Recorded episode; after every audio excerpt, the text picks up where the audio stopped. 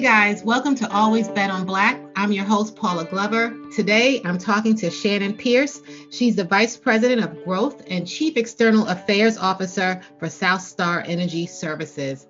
I enjoyed this conversation. I hope you do too.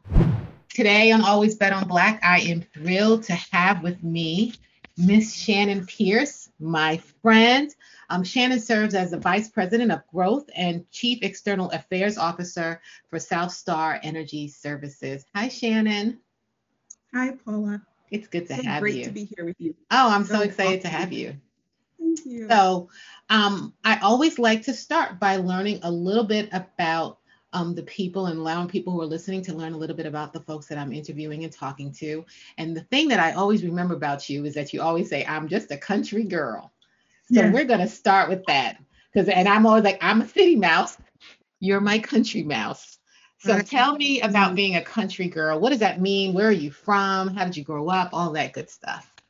I grew up in Surrey County, Virginia, which is in Southeast Virginia, across the James River from Jamestown settlement. So very historical uh, area where I grew up, and the whole county some people. My graduating class was 54 people. I grew up around cornfields and soybeans and cows and horses, um, all of it.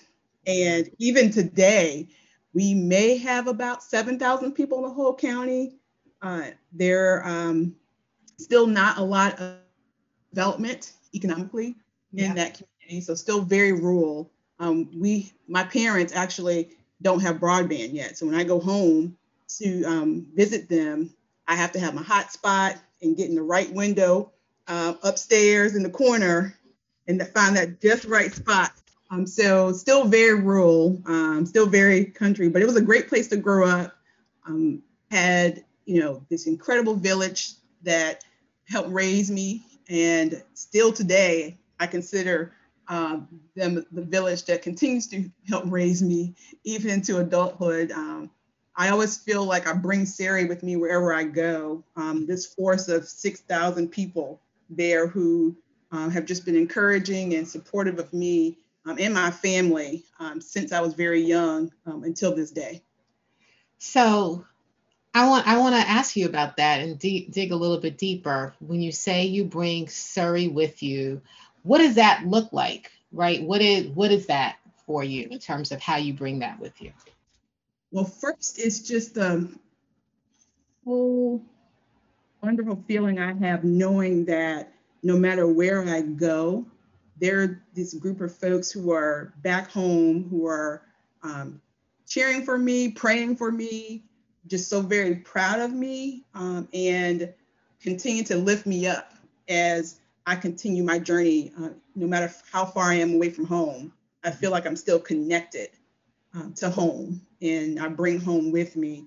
I bring all the words of encouragement that comes through my parents when they say, you know, Sister So and So was asking about you the other day and wanted to know how you were doing. Uh, that just really um, has been so meaningful for me um, throughout um, my adult life. And it all started as a kid, um, you know, having dreams and having so many people who supported those dreams and planted seeds in me um, to give me the encouragement to know that despite coming from this small rural town, that there was no place I could go where I could uh, I wouldn't thrive because I know I have these folks back home. Yeah. So what did you dream when you were a kid? What did you want to be when you grow up? Grew up? Interesting story. In the fourth grade, my teacher wanted to do a play for our parent teacher association meeting. And the premise of the play was that this fourth grade class was going to come back at some period in the future to have a reunion. And it was called Miss Conley's fourth grade class reunion. And so she asked us to pick a career. And in the fourth grade, when I was looking, what do I want to do? Because at that point, I really hadn't thought about it.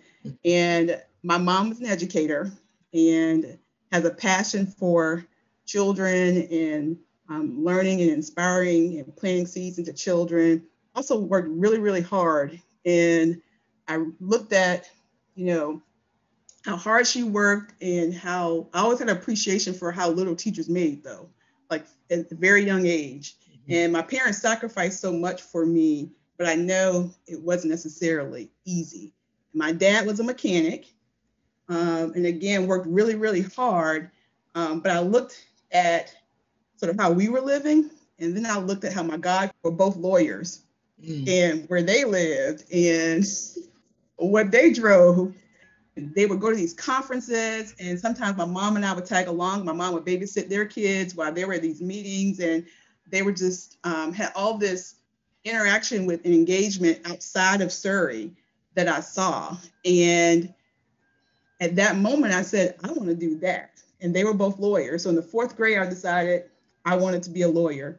Didn't necessarily know what that meant. I just knew that it gave them some opportunities that were bigger than where we were in our little community. But they were also very well respected and pillars of our community and involved in the political scene of our community. And something resonated with me. At the age of, I guess I was about eight or nine, decided I wanted to be a lawyer and at time I realized what that meant, and I would go with them to their office, see them work, see them with clients. Um, my godmother became a judge, so I would go with her to court, and um, that just stuck with me, and that's what I did, and decided to go to law school um, after undergrad, and kind of stuck with it, which is ironic because now I haven't practiced law in about 10 years, mm-hmm. uh, but um, that's that's how I got my start. That's cool though. You know, you don't meet a lot of people who know what they want to be in fourth grade, even if it's a guess, and then actually turn out to be exactly that. Like that's, I would say that's quite impressive. I ran through a whole bunch of things that I thought I wanted to be at fourth grade, and what I'm doing now never popped up. I could I can promise. Um, so you go to law school, UVA undergrad, and then UVA for law school, and you then end up at was it McGuire-Woods? Is that your first mm-hmm. job out of law school? It was my first job out of law school. I summered with them between my second and third year. Okay. And accepting an offer with them out of law school. And are they headquartered in Richmond? Is that correct? Mm-hmm. Okay. Yep. So are. why energy law? How did that happen? Well, I didn't choose it. Ah. I um, thought I would do real estate or corporate services, meaning M&A work or securities work. And when um, we were preparing to leave to go back to school, we were asked by HR to rank your the departments. And so I chose corporate services as my first choice, real estate is my second choice. I didn't even know there was an energy and utilities group at the didn't know what that was. And when I got my offer, and I basically put all my eggs in the McGuire-Woods basket because I like like the firm, the size and um, location was just ideal for me. And I already had some pre-existing mentors there um, as well. And when I got my offer and they gave me the partner that I would be working for, it said energy and utilities. And so I called HR and said, I think you made a mistake because I'm thinking it's more like patent law. You need some kind of science degree, which I did not have. I was an English major for a very good reason. And I thought there was some kind of mistake. So I said, um, just want to make sure you meant to give me this assignment. And she said, oh, yeah, you don't need a special degree or anything. Um, just trust us. You're going to love the department. It's a great department and you're going to love the work. And frankly, I had put all my eggs in one basket. So it was the only offer I had at the time. So I said, okay, I'll trust you. And so glad I did. It was just an exciting time. And this was 2001, right before you started hearing about what's going on with Enron. Like all mm-hmm. energy became this very visible yeah. um, industry in a way that it wasn't when I was growing up you knew that you had the gas company, you knew you had the electric company, but you weren't as I didn't hear a whole lot about the energy industry growing up. But all of a sudden, the energy industry became very public uh, because of what was going on at the time. And uh, love the work, love the team I was working with. And so I was very glad that um, HR um, encouraged me to stick with that assignment because um, I can't imagine now not doing this work and not being in this. industry. Really? So you you have you put all your eggs in the McGuire Woods basket, and it sounds like you now put all your eggs in the energy basket, so to speak. Would you say that this is the industry for you? I yes, it is. It and one reason for that is because there's so many different layers of this industry. And so even though, you know, I started as a lawyer, I've, you know, did legal, did federal work, did state work. I've done some electric work when I first started industry. I, um, you know, transitioned to regulatory affairs and government affairs. Went to operations for a couple years. Now I'm on the non-utilities energy industry. Mm-hmm. And so what I found is, even though I've stayed in the same industry, I've been able to grow and evolve and do a number of different things that keeps me energized. Um, to play on words, um, so that it's never stale. It's ever evolving and dynamic, and I'm still having a lot of fun. Okay. So you you miss rolled through a lot of different roles that you've had um, in this business in right a private firm as well as obviously for companies um, primarily right you start out at Atlantic Atlanta Gaslight Yes, I was with um, AGL. So I worked here at AGL Resources. And so at the time, I was the Federal Energy Regulatory Commission lawyer for AGL Resources and got a chance to support the utility side of the business, but also our non utility side of the business um, at the FERC. Okay. So, what was your favorite job? All these in operations and regulatory affairs at FERC. Um, now you're at South Star. Um, so you're doing energy services. What, what is it? What's a job that you like really, really enjoyed, um, and why? And then did that surprise you? You know, what's a job that you enjoyed that you that surprised you? That you're like, I never thought I would that. So I'll say a couple things. When I joined regulatory affairs around the company and tell people I had the best job in the company because I got to engage internally, externally. I got to really see how we make money and um, got to interact cross functionally because you need, you know, to in the company in order to make things work when you are developing your regulatory um, strategy. And so I, and I'm a people person. So I got to, you know, meet so many people. And then, like I said, externally, I met you, Paula, because of my work in regulatory affairs. So it's um, it was all of those things that really, you know, made me be a little braggadocious of I had the best job in the company. Yeah.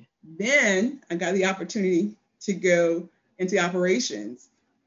And I'm like, lo and behold, I found my new best job. Really? And I loved the operations side of the business primarily because of the people aspect of it. I had led small teams when I was in regulatory. But When I went to operations, now I was charged with leading a group of over 200 people. And there are frontline folks who are out there every day, you know, doing what they do for our customers, providing, you know, safe and reliable natural gas service to our customers. And that was for me like, whoa, this is my sweet spot. Um, people the, the people side of leadership and leading the folks who are on the front lines and going out in the field with my hard hat and you know my jeans and my my my steel toe boots and surprising people who thought that I was a city girl from Atlanta, not knowing I was this country girl from Virginia, and mm-hmm. way more comfortable in my steel toe boots and jeans than I am in any suit any day and um, so that I just had a lot of fun. Uh, and it was only two years, but I saw a lot in those two years. We had a polar vortex. We had a couple mass outages. We had, um, you know, union negotiations, and then we had COVID-19 and having to manage through all of that. Um, and through all of those issues, um, I just got my, I get my energy from people, and just to see how our folks go out every day and so dedicated and committed to our customers and our company and to each other was just amazing. And so glad I got that experience.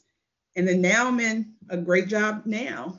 And so I say all that to say, with each experience, I am grateful that I'm finding that I'm having my new favorite experience. And so I never, I haven't yet had a job where I've said, gosh, I wish I hadn't done that.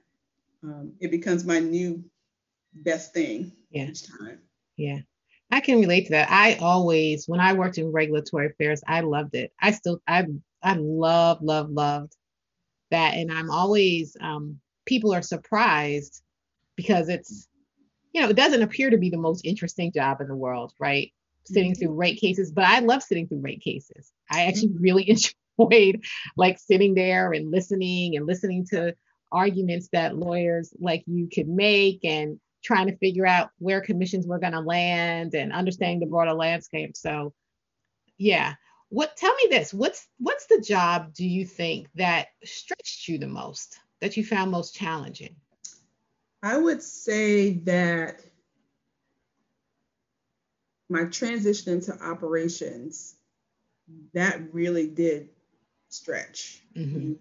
because I'd always supported operations in my other roles, but it's a whole nother thing being in it. Yeah. And um, again, I didn't, my educational background is not a technical one. And frankly, I spent a lot of time running away from STEM related subjects as a kid. I I grew up um, with this sense that that wasn't for me like mm. science, technology, math. That you know, I'm not that person. I'm the liberal arts. I'm the English major right. uh, person, and so the stretch for me was getting comfortable with what I could bring to the table um, in operations with the experience that I had. Also, still being willing to be open to learn the technical side of the business and to ask the questions and not be you know shy about asking the questions and being comfortable saying look I, I don't know what you mean by that. I'm here to lead but i'm also here to learn. And really during my time at um, Nicor Gas where i was in operations i my my motto was i'm learning while i lead because i was brought here to lead but i also need to learn. And i was brought and i was brought here to learn. And um, the learning became fun for me. And again, I, I'm a lawyer, so I know how to ask questions. So why should I be shy in asking questions? And then going out with our folks in the field and them educating me about what they do and how they do and why this is important to do. Um, that was again an incredible experience for me. So it, it allowed me to stretch in a very positive way um, the way I think through issues and being um, okay with the technical side and stop boxing myself. You know, I'm the English major because now I'm no, I'm the English major who now knows the technical side of the business, and there was growth in that for me um, that I'm really glad that I um, had the opportunity um, to do that. So I want to touch on some, something that you said is really interesting to me, where you you're talking about learning while you lead, um, but also I would suggest that there is a level of um, confidence slash as well as kind of mixed with vulnerability when you're a leader who can tell those that you work with and for who work for you or work with you that you actually don't know and that you need them to teach me. And so um, I wonder if you could share how you got comfortable even having that kind of conversation um, and feeling still confident in the role that you had while at the same time being able to really be vulnerable and admit that I need you guys to teach me some stuff if I'm going to be really good at what I'm doing. Well, I'll say one thing that's always um, important to me are the villages, like I talk about, that have raised me. And I have members of those villages um, within the company who are my mentors, my coaches, my sponsors, mm-hmm. who said, You can do this. We've selected you for this role, one, so that you can bring your experience into the operation to help lead the operation, but also so that you can learn and become a more well-rounded leader in this business because at the end of the day, you know, we often say in the gas business, you know, you got as close as you can get to the pipe. That's where you that's where the learning is. And having others being confident in my ability to lead and learn um, in operations, that was that was the first thing. And I even, you know, my boss, Melvin Williams, you know, made sure I understood that you know more about operations than you're giving yourself credit for. He's like, you've supported operations your entire career. And so that just kind of gave me a boost to say, okay, um, I don't have to um, shy away from the fact that I didn't quote grow up in operations, uh, as a lot of people in operations do, but I can still, um, you know, bring my own experience to the table to help lead the operation and be comfortable in my learning. Okay, you touched on something that um, a previous interviewee, um, Barrett Hatcher, shared, um, which was this idea that you have to trust that people see things in you that maybe you don't see in yourself. Would you say that's accurate for you? Absolutely. Yeah. Um, if someone had told me when I joined AGL Resources in 2004 that I would have president of operations, I would have said, Psh. not sure what tea leaves you're reading, but that hasn't been revealed to me. um, and then, you know, to transition down to the non-utility side of the business, again, those are things that I would never have contemplated. Mm-hmm.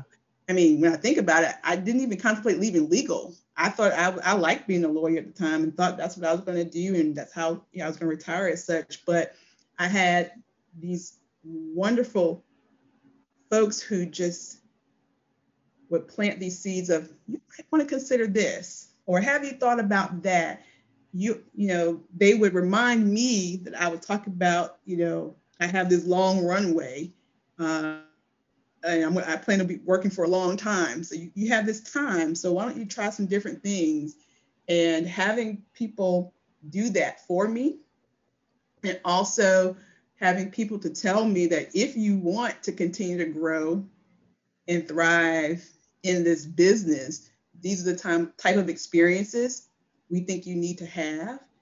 Um, that tremendous for me because I did not see that for myself. I didn't plot this path for myself. I had folks who planted seeds and helped me through the journey. So you've talked a lot and you've mentioned several times this idea of having a village, whether it was when you were growing up in Surrey, the village that you have now that still exists right from your home county, as well as individuals that you picked up along the way. Um, and I have this firm belief that every experience that we have in life is there to prepare us for something that's coming in the future. And you never know what it is, particularly those that are the most challenging. Um, and you may have, I've said this, you've probably heard me say this, and I'll say, I know that God's preparing me for something. I don't know what it is, but something must be coming. Um, so, talk mm-hmm. a little bit about what are those things that you learned growing up in Surrey County, this country girl um, with this villa um, with this village, like that you learned then that you use now as you're managing teams and being a leader? What what are those things that kind of transferred for you? When I look back on how I was raised and my community and the lessons I learned, you know, from my family and then this large family, it really comes down to to whom much is given, much is required. Okay. And I realized, particularly as I continue in my career and continue to grow into leadership, how I'm at this place where um, I know this is not about me. Mm-hmm. This is about what I can do with the position that I have to have influence and impact and to help others. Um, I'm so grateful that the industry found me, and I've had so many wonderful opportunities, and I really do enjoy what I do, that I want to make sure that I support who don't have the exposure to this industry um, to see that there are opportunities here and bring the industry to them and to help grow um, and to thrive.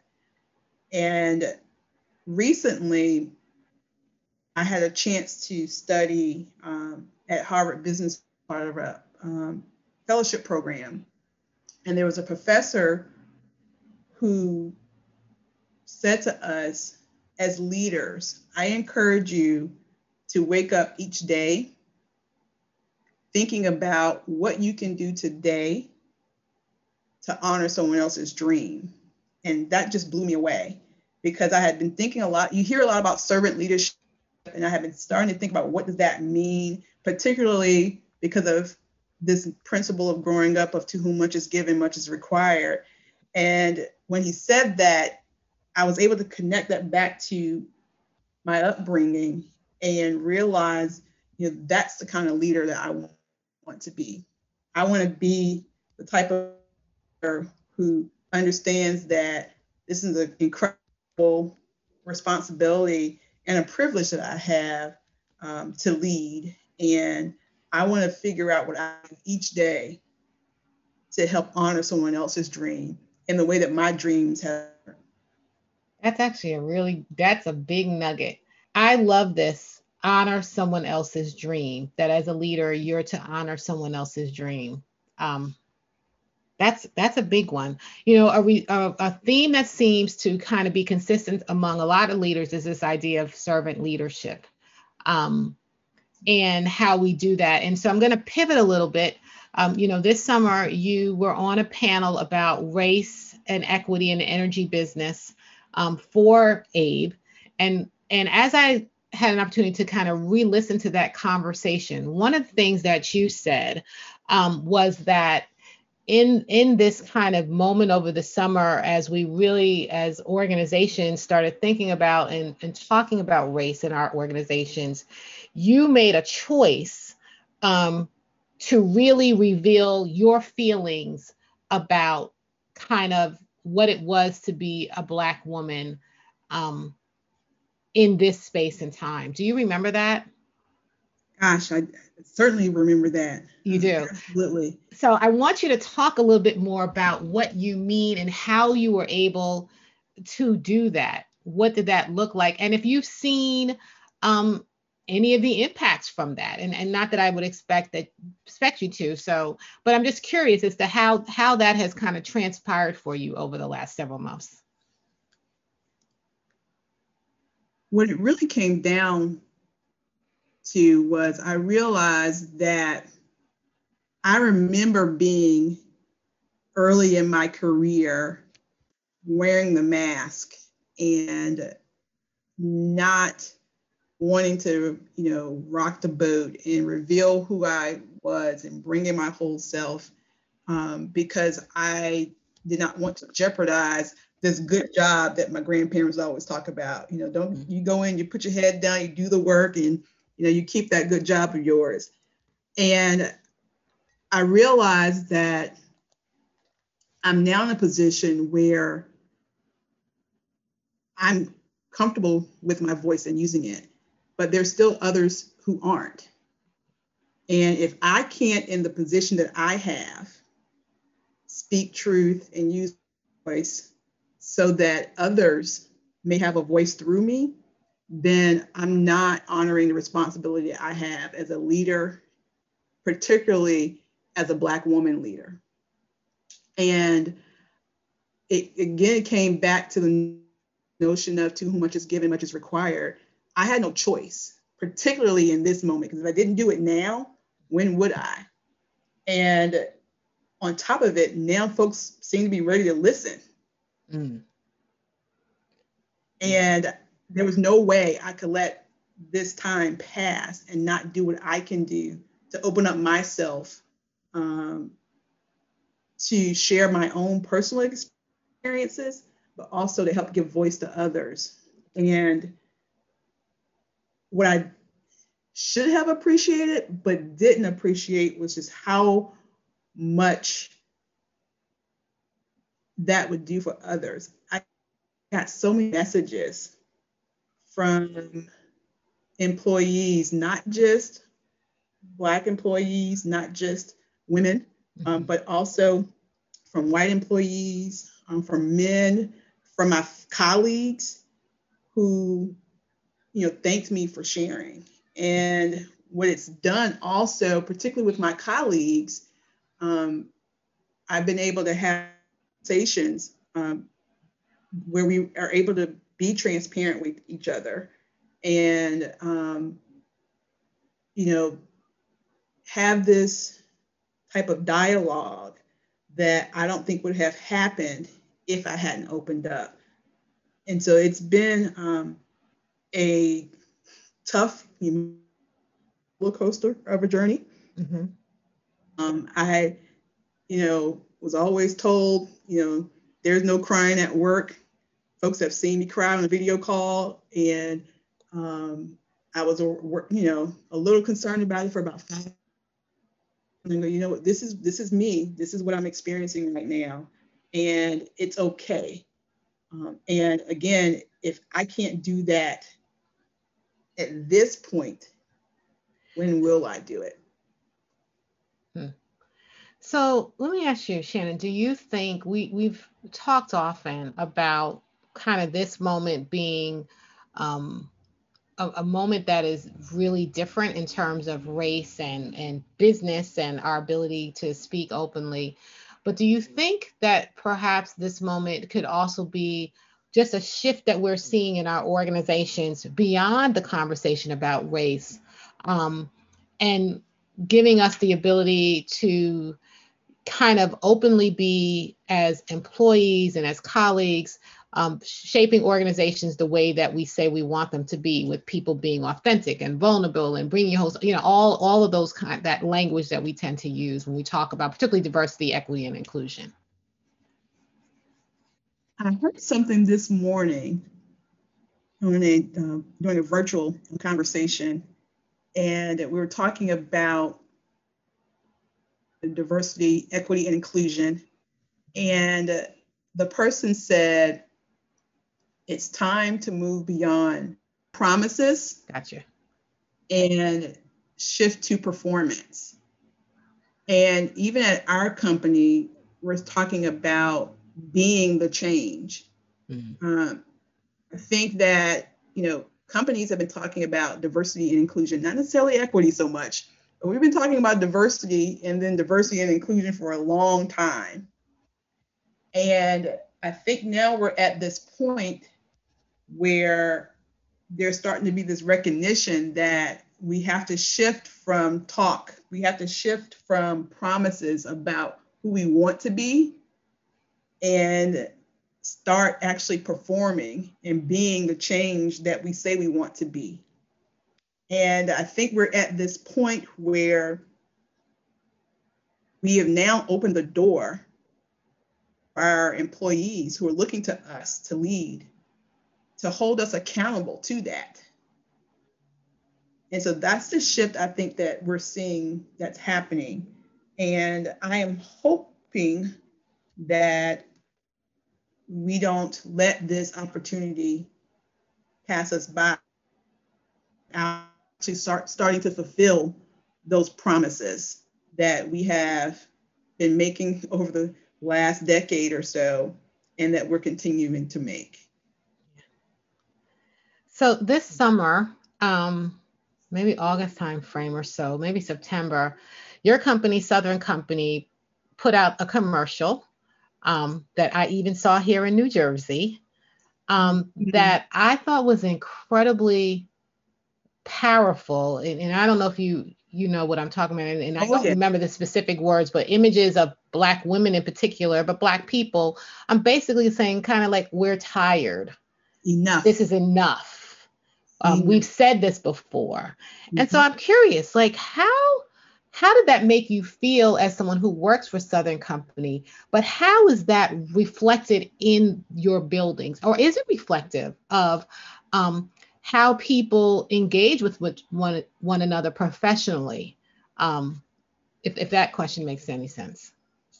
So I'll start with how it made me feel. Um, I was incredibly proud of our company because that commercial aired during the PGA tour. Mm. And when you out the placement of that commercial. Yeah. Um, and the exposure that that commercial was getting, it really um, just made me incredibly proud that we were so bold in again saying um, we're not going to just talk about this we're going to start doing some things but the first thing it said was we hear you because to me what it showed was all the frustration that many of us have been feeling again for our lifetime.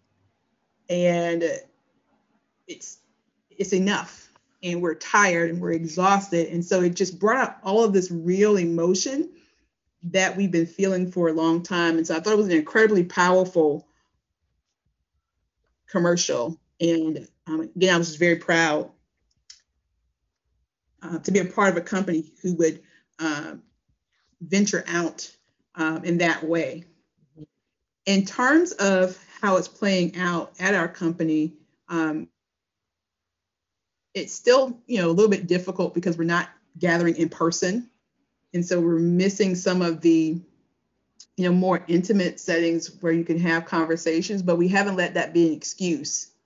And so we're having a lot of virtual conversations. We're doing town halls with our CEO um, with employees. Um, and we're as a company having a real focus on what um, our CEO at GAS, um, Kim Greene, um, talks about courageous conversations. Um, and so that's what's happening at our company is that we're having conversations in a way that we've never had them before. Again, we talked about diversity and inclusion for a very long time, but the way we're talking about race now, and now we're talking not just what's going on in the world, but what's going on in our own house mm-hmm. and how that's playing out within our company.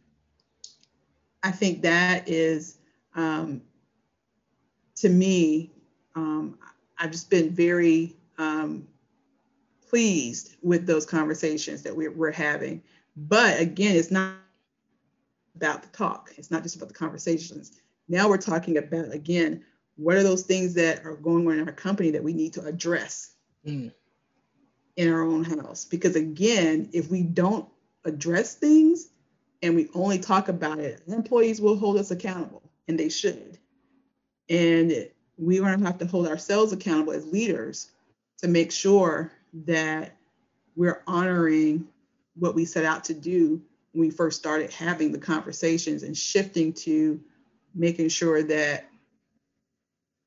we're addressing um, what we're hearing and, and what we see. And again, we can't let the fact that we're not all together in buildings be an excuse. Um, and so we have found ways to uh, engage and, and um, reach out to employees and provide leaders with tools to have these conversations um, with their employees I mean, to get feedback so that our employees also feel like they have a voice um, in this shift to move forward. Okay. So, what would you, because I'm often asked this question, so I'm going to ask you this question. You know, for a lot of leaders um, in our industry, and I would suspect in others, there is a great deal of fear about kind of addressing these issues head on. Um, and understanding that you know our organizations are microcosms of our society which means that there are lots of people who want to move forward and have these conversations and i suspect there are also people who don't um, what advice would you give them as they begin to contemplate um, what their response should be um, what their responsibility may be um, and how do they begin to have, as you said, um, Kim Greene has described, courageous conversations? So I think the first thing is we don't have a choice. Just because we don't talk about what's going on in the world doesn't mean it's not happening. And it does not mean it's not playing out in our organizations. And it doesn't mean that our employees are bringing those experiences with them every day. So we really don't have a choice. Um, the other thing I think we have to get to a point of, and here's where we are at our company, we're not debating if racism exists. It's, it's not a debate. We, mm. we're, we're, we've moved past that. Um, and so once you move past that, then you have no choice mm. but to have the conversation. And so, how do you help those who aren't ready to get there? So, there's a little element of grace that has to be given um, to folks to, and you know, to help people understand that, um, you know, it's okay if you're if you don't know quite you don't know what quite what to say. We're not asking you to read from a script. I think particularly in energy companies because you have you know we can't engineer our way around this, right? Mm. Um, and we're going to have to step up again as leaders and have some vulnerability here and create the environment that's a safe place to do that. But then there is going to come to a point where there are going to be someone, some folks who just won't get on board. And companies are going to have to figure out what's their plan. Mm. Um, some folks may have to exit. You, I mean, you're going to, there's going to be a point. Not everyone's going to follow suit. And so, what are we going to do about that?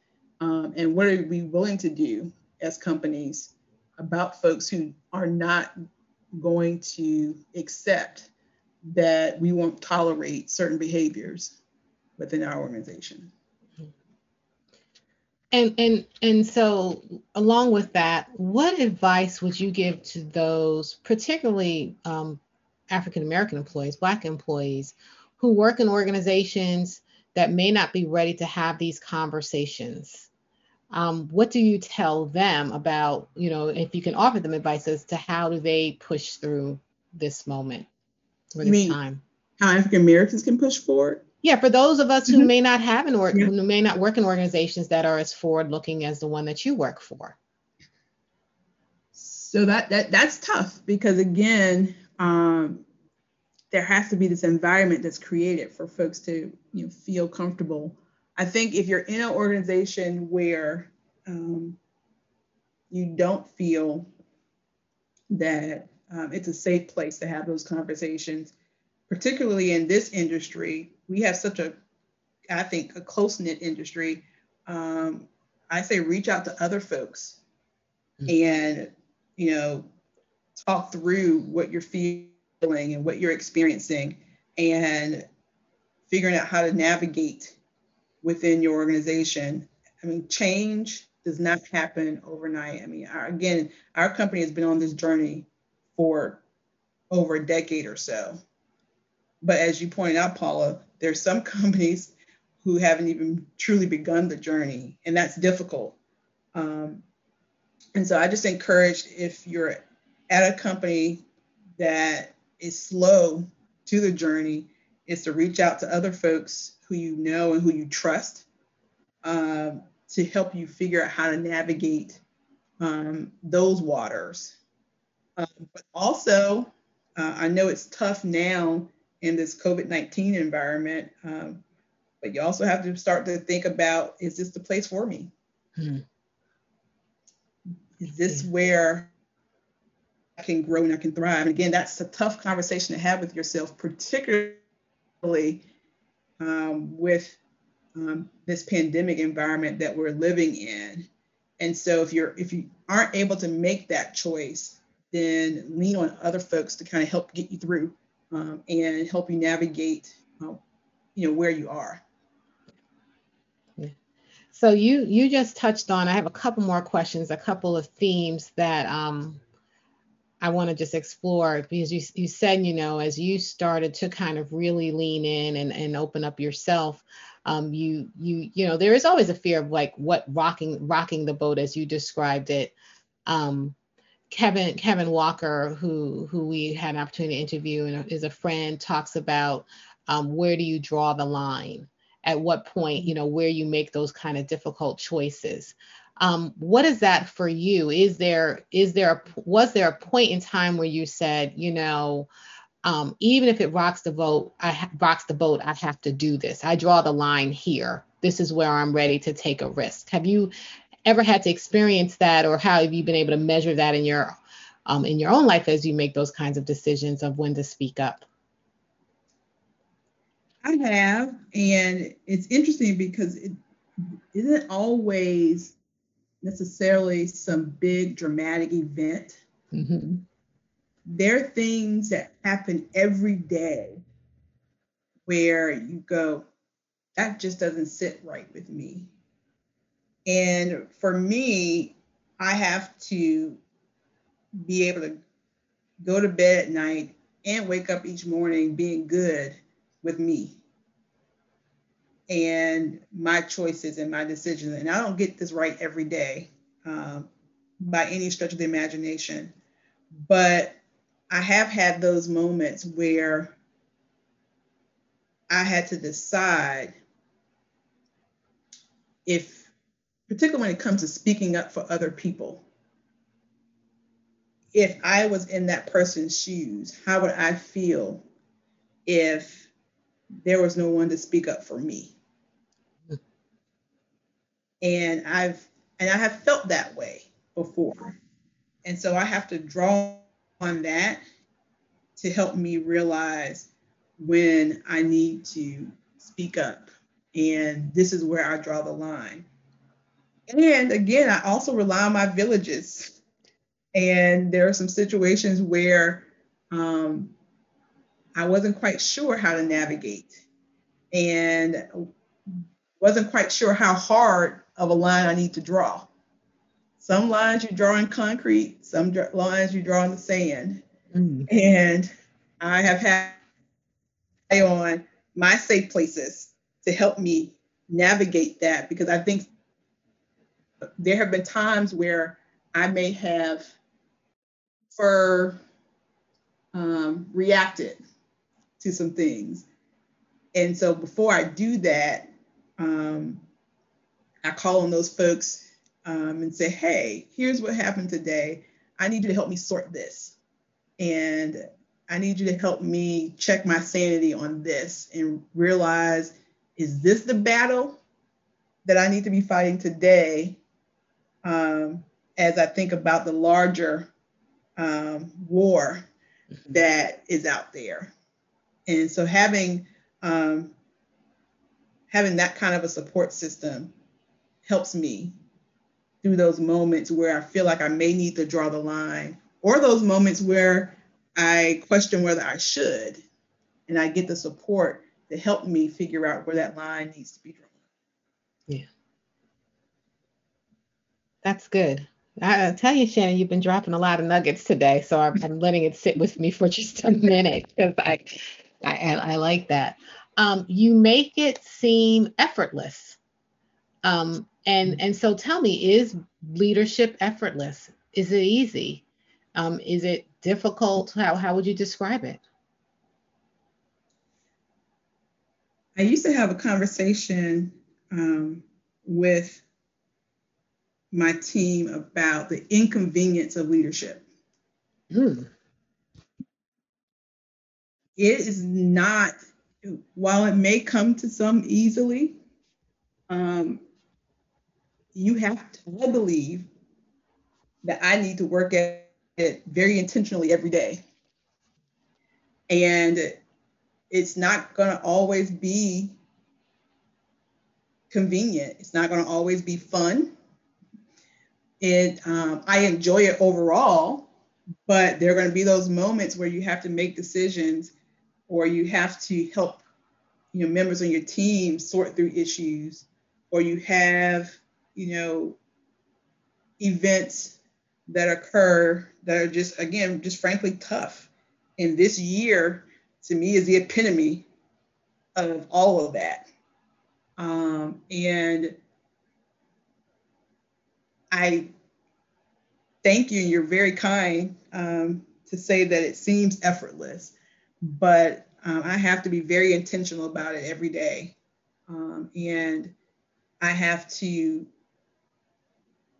check myself, and I have others who check me that I can lean on to make sure that, again, I don't get it right every day, but that I am trending toward being as effective as I would like to be and making sure that I'm there for my folks and that I am advocating for them and um, giving them the support that they need to grow and to develop and again to fulfill their dreams. Um,